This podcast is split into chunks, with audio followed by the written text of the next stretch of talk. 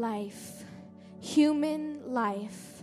It was first instated as the Father created plants and platypi emerging on His command, trees and vegetation, all from His imagination.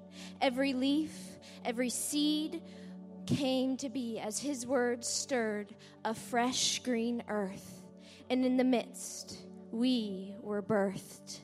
Among creation, man emerged as a product of art, purpose to reveal the Father's heart, the words he first spoke, a commission to invoke fruit and to fill the earth abundantly. We were to be used as a continuance in the issuance of his legacy, legacy of his creativity. He left a piece of himself inside each one of us as he said, May they be like us right before He formed us. Creativity is an extremity of heaven, a limb, a branch, a direct transcendence from the glorious one's throne. It's a piece of our home that extols the character of God Himself. We all partake in the wealth of this gift, though it may look different. Some bringing innovation, others giving fashion to the population. We sing, we dance, we paint, we freelance, all because we bear our Father's name. Our talents are remnants from where we came. As we create, we captivate all of creation. We were formed to transform, and that's just what art does.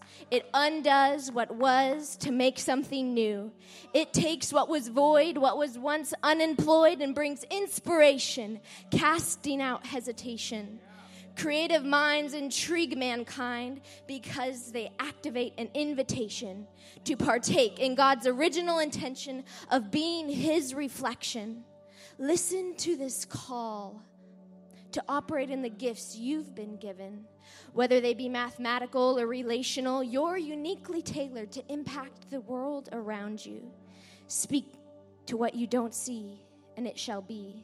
The Father's voice is inside you. You are creative because you are a native to heaven's kingdom. Breathe your Maker's breath on dry bones, and they will rise. Form the miry clay, and it will no longer be dust, but one who adjusts culture to the sounds of heaven. When we create, we are no longer bound to the resounding no's of this life, but we are exposed to the yeses that come as the Father blesses the work of our hands. Look inside you to discover the things He's left for you to uncover. What is in you is meant to be given to others as a new and fresh view of the Father's heart, spurring them to worship the greatest maker of all.